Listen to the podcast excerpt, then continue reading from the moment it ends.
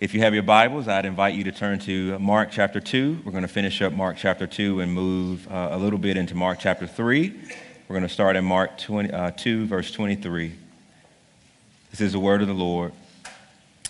One Sabbath day, Jesus was going through the grain fields, and as they made their way, his disciples began to pluck heads of grain. And the Pharisees were saying to him, Look, why are they doing what is not lawful on the Sabbath? And he said to them, Have you never read what David did when he was in need and was hungry, he and those who were with him, how he entered the house of God in the time of Abiathar the high priest, and he ate the bread of the presence, which is not lawful for any but the priest to eat, and also gave it to those who were with him. And he said to them, The Sabbath was made for man, not man for the Sabbath. So the Son of Man is Lord even of the Sabbath. And again, Jesus entered the synagogue, and a man was there with a withered hand. And they watched Jesus to see whether he would heal him on the Sabbath, so that they might accuse him. And he said to the man with the withered hand, Come here. And he said to them, Is it lawful on the Sabbath to do good or to do harm, to save life or to kill? And they were silent. And he looked around at them with anger grieved at the hardness of heart. And he said to the man, Stretch out your hand. He stretched it out, and his hand was restored. The Pharisees went out and immediately held counsel with the Herodians against Jesus, how to destroy him. Amen. Let's pray. Father, we turn our hearts to your word and do pray and ask that you would be our teacher that you would take what is confusing and complex and even difficult to understand at times, and that you would bring a sense of clarity, of worship, of beauty, of gratitude. Might it flow in our hearts and change us. Father, I pray that you would forgive me of my sins. They are many. I pray that you would uh, blot them out and wash me as white as snow. And I pray that for our hearers, that we would be those who not only hear your word, but are doers and Lord, we know that your spirit alone gives life, that we are dead unless he moves and blows. And so, Holy Spirit, we ask that today might be a day where some come from darkness into light. Would you do this that your name might be glorified? In Jesus' name, amen. So, uh, if you've ever taken your stab at putting puzzles together, uh, then you know that puzzles can be really easy. I mean, some of them, if you get them from, you know, Target that have maybe 20 pieces and they're for ages three to five, then they're like super easy, right? But you also know that some of them get really complex. The pieces get smaller. You're not dealing with 24 pieces, you're dealing with 3,000 pieces. And if you open that box and dump all of those pieces out on the table, then you feel in that moment the tension and the chaos, that it's not organized, that you're going to have to sift through and sort. And you hope, right, over hours and hours and hours of work to take what is unclear, to take what is chaotic, and to move it to something that is finished, that is beautiful, so to speak. But I think when we think about the Sabbath day, as I've studied and, and read uh, through the scriptures, that in one sense, it really is like uh, the Lord is pouring out this big puzzle on the table. And all of these little pieces that, that, that relate to the Sabbath, that if we sort of look at them, that it can be really confusing. And I think what Jesus does is he sort of steps in the midst of that and he brings a lot of clarity and a lot of beauty with respect to the Sabbath day and what it means and what it points to and what it promises. And that's kind of the goal for our time this morning. I really want to sort of look at this text under uh, three headings. The first heading is this idea that the Sabbath is confusing. The second thing is that uh, you have to have Jesus to make sense of it, that Jesus alone brings clarity to the Sabbath. And then, whatever the Sabbath offers to us, I want you to be, be convinced that it comes at a great cost. And so, this idea of the confusion of the Sabbath, the clarity that Jesus brings with the Sabbath, and the cost of the Sabbath. that if you have been tracking with Mark's gospel, Mark talks about the Sabbath. This isn't the first time. If you turn over to Mark chapter 2, you, I mean, Mark chapter 1, you don't have to do it. But in Mark chapter 1, that uh, there's a, the Sabbath day comes, right? In Mark chapter 1, 21, Jesus goes to Capernaum, and immediately on the Sabbath, he entered the synagogue and was teaching. And that was a really long day. So on the Sabbath day, Jesus is the first one there, and, and, and he's teaching and preaching and on that day, a man is possessed by a demon, and Jesus cast out the demon on the same day in the Sabbath in the synagogue. And Mark says immediately he leaves the synagogue and goes to Peter's house, and Peter's mother in law is sick, and Jesus heals Peter's mother in law, and it's also on the Sabbath. And then the people hear about this, and they flock to Peter's, Peter's house, and Jesus heals people all day on the Sabbath. So this isn't Mark's first time bringing up the Sabbath day. What it's obvious is that word is sort of getting out that, that, that Jesus and these things he's doing on the Sabbath. And so you see it even in our passage. I would say that it's two different scenes. And the first scene is in the, a grain field, and the second scene is in the synagogue. And so if you look at verses 23 through 28, Jesus is walking with his disciples, and we don't know where they're going or where they're coming from. But notice how Mark says, on the Sabbath, he was going through the grain fields. And so here's what happens, right? They're going through the grain fields. And here's some, I think, Markan irony that if you remember where Jesus was a few, few passages ago, he was in the home with sinners and tax collectors feasting. So ha- keep that in your mind. Then there's this question about why do your disciples feast and not fast? And then that was last week. And then today, Jesus is talking about feasting and feasting and feasting. And now the disciples are walking through a grain field. And according to Matthew, it says they're hungry. So that, that, that ought to send us, wait, wait a minute, you just said that they're going to feast and feast and feast. And according to Matthew, they're walking through the grain field and they're hungry. And so here's what they do they reach out and they grab heads of wheat and they sort of separate the wheat and they chew on them, right? This isn't like a full course meal, this is a snack. This is like getting some hot Cheetos between your meal. In our house, like my wife has this bowl of like cashews and pecans and peanuts and, and chocolate covered almonds. And she hates it. Like she screams at us because me and my kids, we just walk in the house. We don't always wash our hands.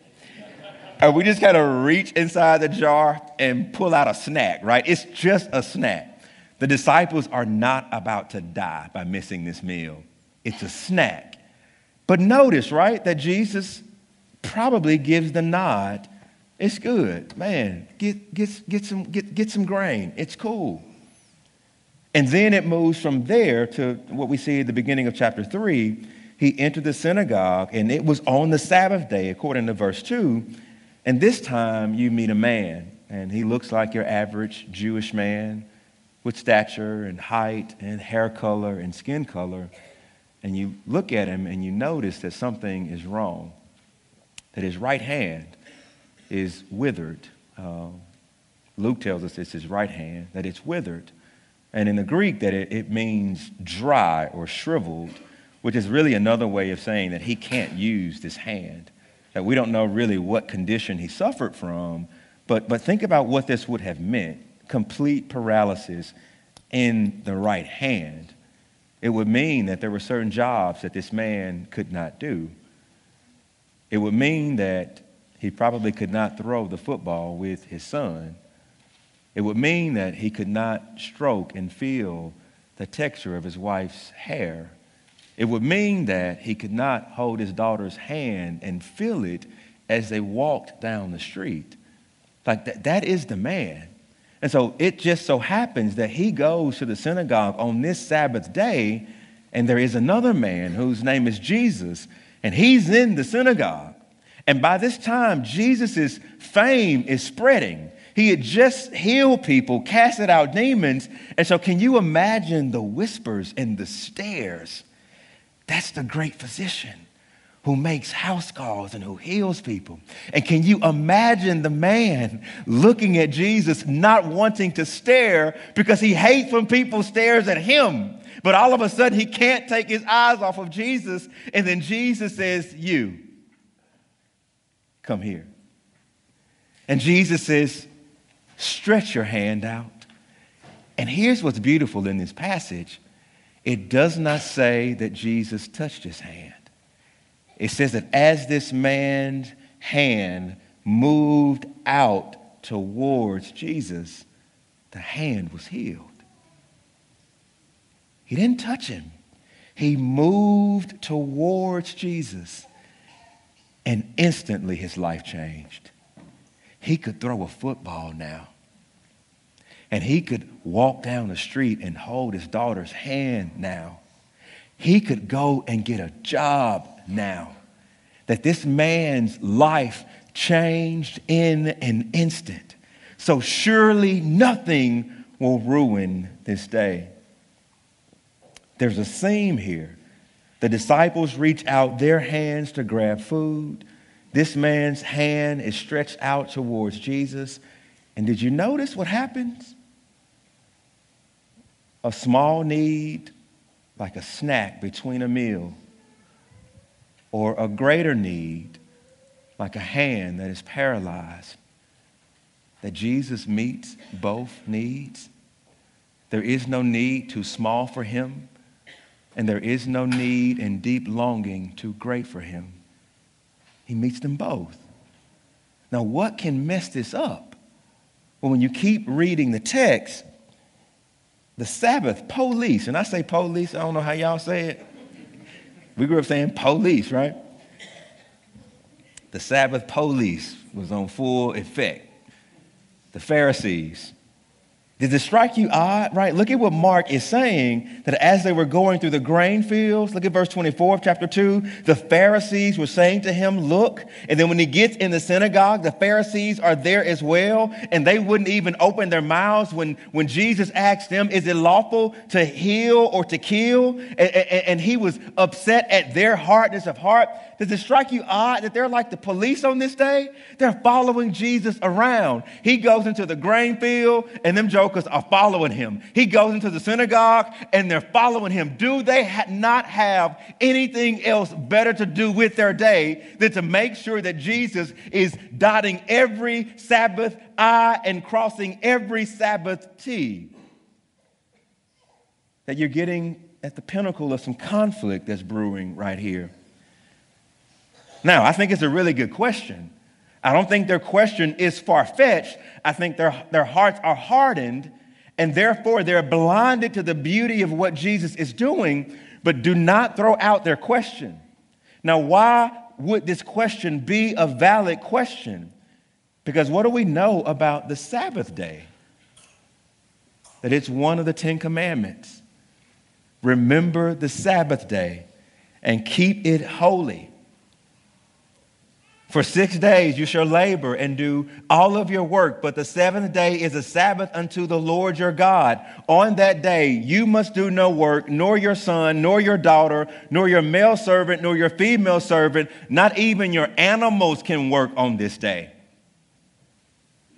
And this isn't just sort of a, a set aside law right? This is a part of the moral code. You would not say it is okay to lie, it is okay to steal, it is okay to commit murder. Well, guess what? Those are all under the second table of the law. The first table of the law teaches us how to love God, and loving God had a lot to do with what you did on the Sabbath.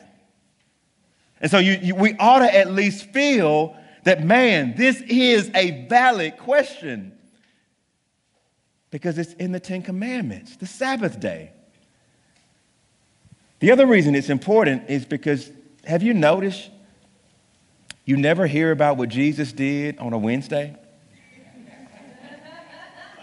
or a Tuesday or a Thursday, right? Like the, the gospel writers, they don't tell you what day it is, but whenever he did something on the Sabbath day, it's in the so so you you here's the thing about Jewish culture they numbered their days of the week around the Sabbath.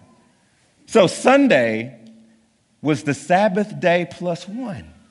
That's how they named it. It was the day after the Sabbath. Well, what was Monday? It was two days after the Sabbath. What was Tuesday? It was three days after the Sabbath. Their entire calendar was around the Sabbath day. That's important.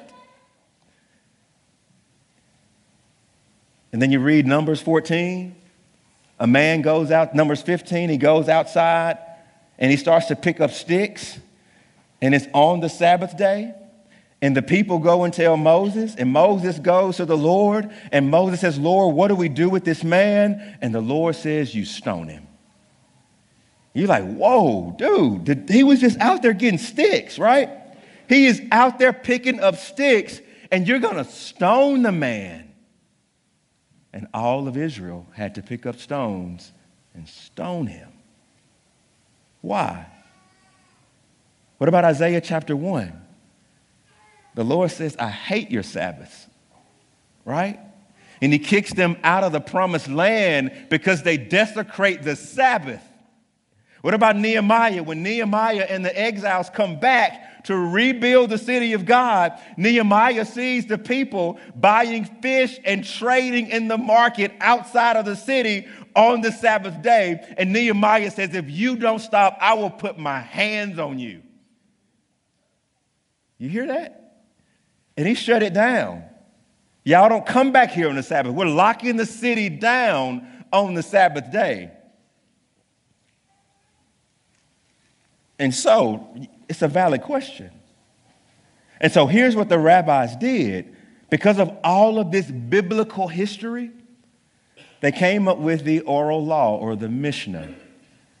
And it was written by 120 rabbis over the course of 130 years, five generations of rabbis who took parts of the Old Testament and they wrote a commentary. If you want to keep the Sabbath, this is our chapter on how to keep the Sabbath. And in that chapter, there were 39 prohibitions, things you could not do on the Sabbath. And then one scholar says, hey, each 39 had another 39 subheadings under it. So you're looking at 39 times 39, that's 1,521 things you could not do on the Sabbath. For example, how far could you walk? There was a allotted distance you could walk on the Sabbath. You could write, but you could not erase on the Sabbath. You could tie a knot, but if you tied a knot with two hands, you're profaning the Sabbath. Now, where, I know, right?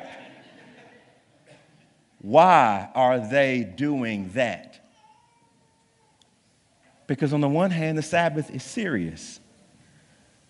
And what they're trying to do is to guard Israel and to guard themselves. We serve a God who will have us stoned if we transgress the Sabbath day. And I think that needs to wash over us because we live in a culture where we don't know how to rest and we don't shut down and we work seven days a week and we will work and work and work and work and work and built into the economy of our humanity, right? That God commands work six days, do your work, but the seventh is a day unto the Lord. But that's the confusion that they're seeing Jesus pluck grain, which according to the Mishnah you don't do on the Sabbath, and they see Jesus healing a man, which according to the Mishnah you don't do unless the person is about to die. This man is not about to die, and yet Jesus heals. Confusing, right? Like, wait, wait a minute, who's in the right here? I see all of this stuff in the Old Testament. Who's right? Well, we know Jesus is, right? That's the right answer, Jesus. And so then we move to the clarity of the Sabbath that only Jesus can give. That if you've ever done puzzles, then you know what it's like to have missing pieces that you can't find or they get on the floor. And it's impossible to kind of make sense of what you're doing without it. And I want to make the case to you that the Sabbath day works the same way that we can get close to approximating what it is, but you cannot completely grasp the weight of it unless Jesus is at the table. And that's what you see Jesus doing, right? That we start to see what are the missing pieces. The first thing that they are missing is Jesus' power. What gives Jesus the right to tell them they can eat? And what gives Jesus the right to heal this man? Notice what Jesus says in verse 28 So the Son of Man is Lord, even of the Sabbath. Here's what he's telling them This is my day, I'm the Lord of it. And you've been policing the day for me, but I don't need you to police my day. This is my day, my day. I know why it was created. I am the Lord over it. How many of you parents have had to pull the, the parent card, right? Let's say you have a kid, his name is little Johnny, and little Johnny wants to go do X or Y or Z. And like, Mom, can I do this? No. Well, why? Well, because of this. Well, mom, can I do this? No. Well, why? Because of that. Well, mom, can I do this? No. But why? Because of that. And at some point, mama has to pull the parent card. No. Well, why? Because I said so. Right? Right? And you're in the right. You're the parent. They are kids. You don't always have to reason. It's good to reason, right? Reasoning is good, thinking them how to think critically. But here's the thing it's okay to pull the parent card because I said so. That's what Jesus is doing in the passage. I can tell them to eat because I'm the Lord of the Sabbath because I said so. What? Right? I can heal a man on the Sabbath because it's my day. What? Right? That, that's you got to read that that Jesus is claiming to be Lord of the Sabbath. It's his day. So they're missing his power and authority. The second thing they're missing is this biblical precedent. That notice Jesus' response. And the Pharisees were saying to him, Look, why are they doing what is not lawful? And Jesus said to them, Have you never read what David did? So, right there, Jesus appeals to Scripture. He says, Look, if you would open your eyes and go back and read Scripture, you would see that what is happening here, it's not the first time it's happened. And Jesus points our hearts back to 1 Samuel 21. In 1 Samuel 21, David is running for his life from Saul. And David has forgotten his sword, and David does not have food. And so David goes to the house of the Lord, and he goes to the priest. He says, What do you have to eat? And the priest says, All I have is the bread of the presence. And that is not regular bread. That's the 12 loaves that went into the Holy of Holies that Israel had to put out once a week 12 loaves for the 12 tribes of Israel. And it was the holiest piece, piece of food in the temple. And they had to put it there. And that bread was changed one time a week and it was the night before the Sabbath, and new warm bread would be put out, and the only persons who could eat that bread it was the priest. And so you have David with his men coming to the temple or coming to the, the, the, house of God, and they're hungry. And the priest is like, Yo, I can't give you this. This is like holy of holies. Are you guys pure? Are you unclean? I mean, are you clean? And he says, Yes, yes, yes. And the priest goes on to do what? He gives David the holiest piece of bread in the house of God. And David eats it and gives it to his man. Now, Jesus is making one of two statements. He's either saying, Someone greater than David is here.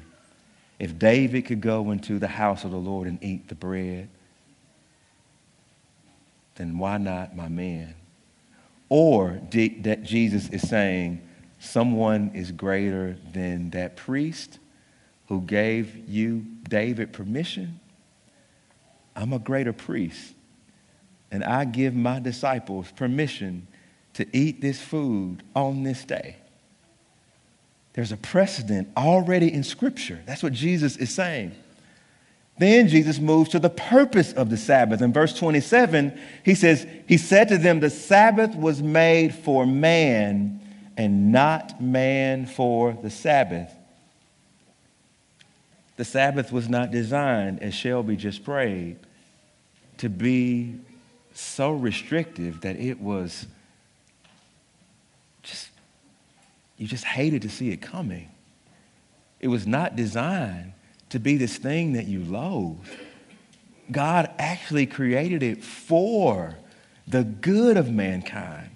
God actually created all things we see in the space of six days. And on the seventh day, he rested. He looked back at creation and it was complete and it was beautiful. And God makes man in his image to be holy and to be upright and to flourish.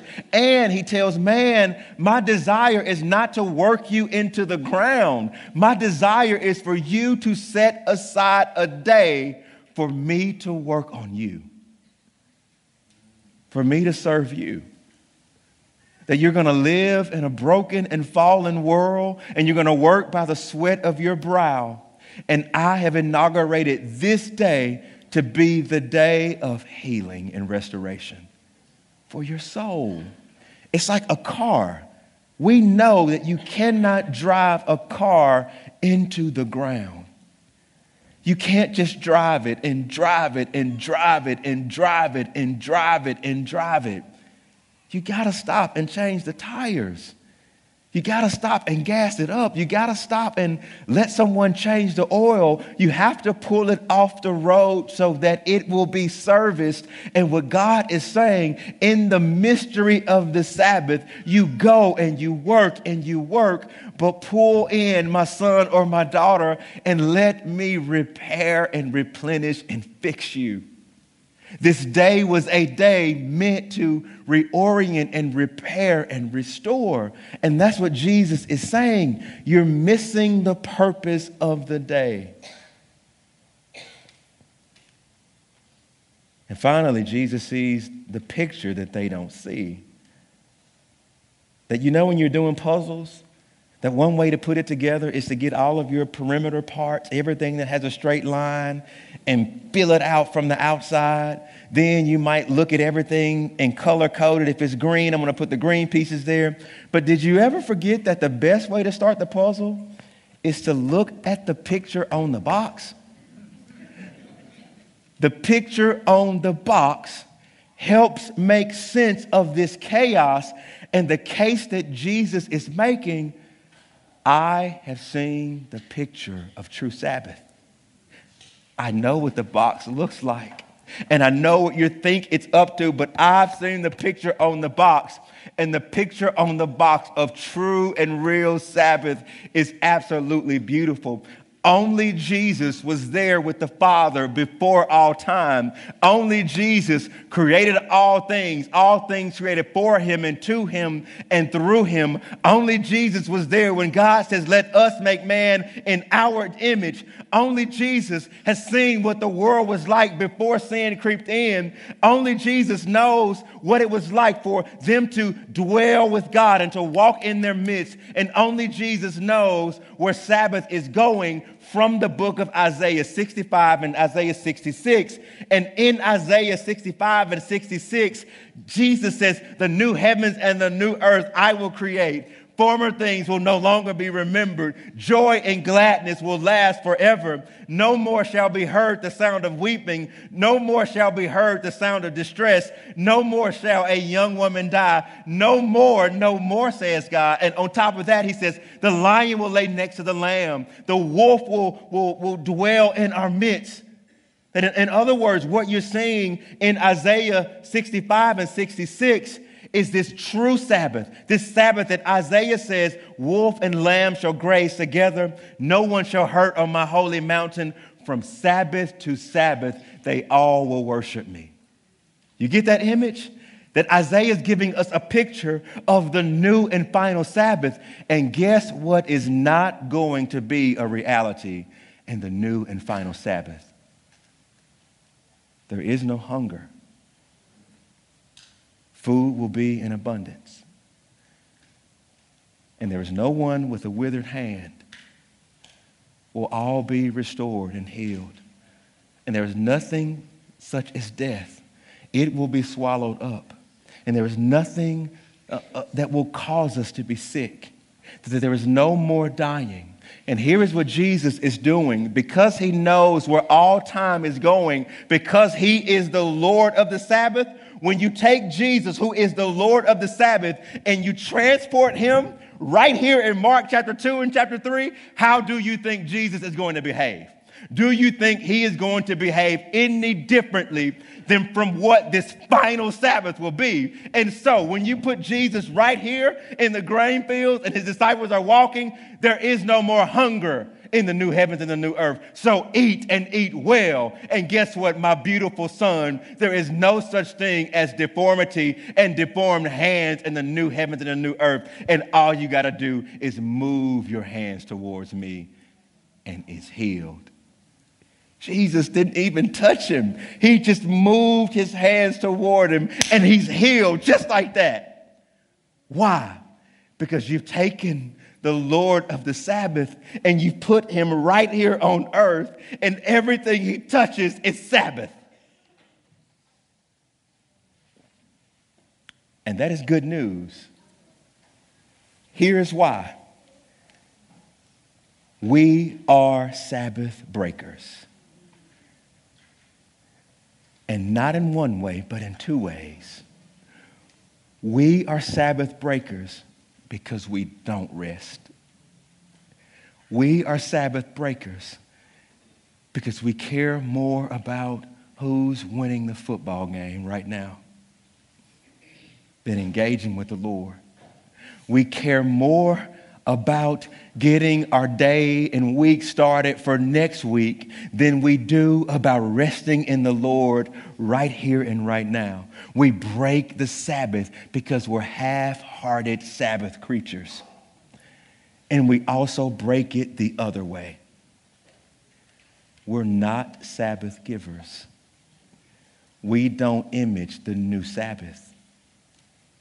And here's what you see Jesus doing did you notice where Jesus is every Sabbath thus far in Mark's gospel? Where does he start his day? In the synagogue. You catch that? In our passage right here in verse 3, he enters the synagogue on the Sabbath.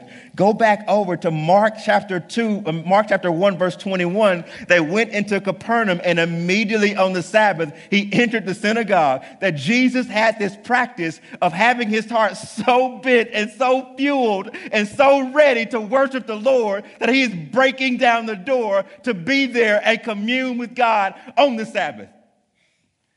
And you would find Jesus where? In the grain fields. The other place, giving mercy, spreading shalom. And here is what Jesus is saying I am the true keeper of the Sabbath. Both ways. I keep it with my devotion to the Lord. I never get preoccupied in work that is not related to the Lord. And my heart is so moved towards mercy that on the Sabbath, I give it. And here is the good news for you this morning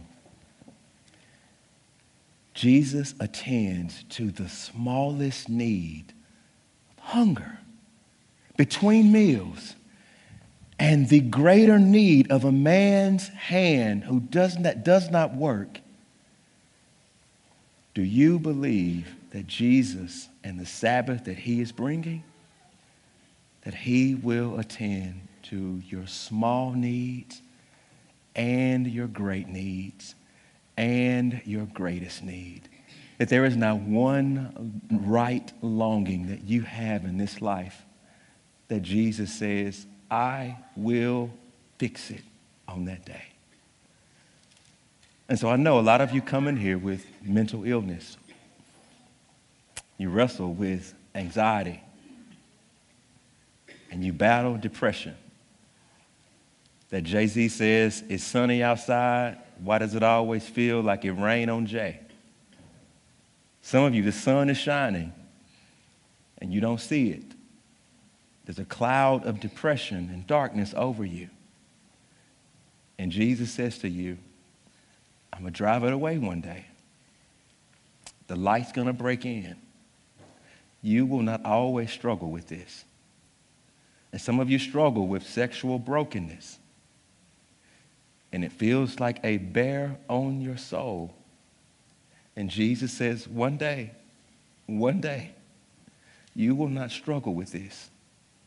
And some of you, you loathe the political system that we're in right now.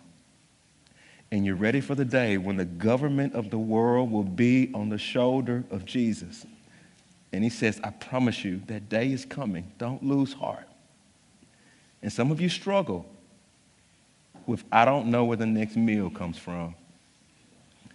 And I'm choosing between paying car insurance or feeding my family. And I'm not making enough, and life is hard. And Jesus looks at you and he says, I see you. And I know it's hard. You hold on, you get connected, you let people love you, and there is coming a day when you won't struggle. There's coming a day when you won't need money. There's coming a day when you won't have to worry about where to get food from. Some of you struggle with looking in the mirror. Am I good enough? Does God love me?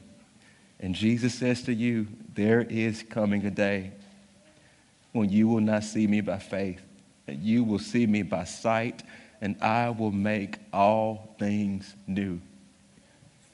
That's the beauty of the passage. From small need to greatest need, to the salvation of your soul, Jesus says, I will not leave one part of your life unredeemed. And here's the good news it's not just in the future, it breaks in on the Lord's day. The reason we don't keep Sabbath, strictly speaking, is because Jesus was in a grave on the Sabbath. And Jesus was resurrected on the day after the Sabbath, the first day, the Lord's day. And we stand and live within that rhythm. And every day the Lord's day comes, it is a reminder to you your Savior has redeemed you. That every day you come here and lift up your voices and sing, you are silently protesting against, you are actively protesting against the lies of the enemy. That every time you hear God's word preached and read, God is slowly orchestrating and moving you to this greater Sabbath that awaits all of his people and it's ours to foretaste right here and right now. And some of you deal with physical illness that there have been people on our prayer list who've been on here for years. And one day, little Lydia is, is to run and dance and make a joyful noise to the Lord because Jesus is going to fix not just her soul, he's to fix her body. Do you believe that? That when you take Jesus and put him in real time and space, he gives us a foretaste of what life is going to be like. And that is ours. And you can give Sabbath. You can open your home and you can give people who are struggling a foretaste, a glimpse of the future to come that you can adopt and you can take people who are unwanted and you can bring them into your home and you can give them a foretaste of the world to come. They are not unwanted, they are deeply loved. That we get that privilege to receive Sabbath and to give it. And what you see in this passage is that it comes at a great price. That right after this, like they go and they conspire to kill Jesus. That, that look at how the text ends. Like the Pharisees went out and immediately held counsel with the Herodians against him, how to destroy him. And they started that plan to crucify the Lord of glory. Right here in this text. That he was not a Sabbath breaker, he was a fulfillment and giver of Sabbath. And yet the scriptures say he was treated like a Sabbath breaker. That his disciples were hungry, and on the cross, Jesus says, I thirst. And he was not given good water to drink. that this man reaches out with a hand that doesn't work and on a cross jesus' hands had nails driven in them that this man hand was withered and dried up and on the cross jesus dies now why why why is that working that way because the sabbath that we get it is costly it is costly because we're sabbath breakers and what jesus says is that there is not a payment that i will not render to give you the rest that I want to give you. That was an expensive snack. And that was an expensive healing. And our salvation is expensive. The life and death and resurrection of Christ. And so the invitation for us then, beloved, is to receive this and to rest and to celebrate it and to image Sabbath all the days of our lives. Let's pray. Father, thank you for your word and thank you for the goodness in it. Thank you for these promises that we have that you are and will make all things new. Help us, Lord, to center and to stop and to reflect and to ponder and to rest that you would treat it as a Sabbath breaker, that we might enter your Sabbath forever. Help us, Lord, to, to do this and to believe this for Christ's sake. Amen.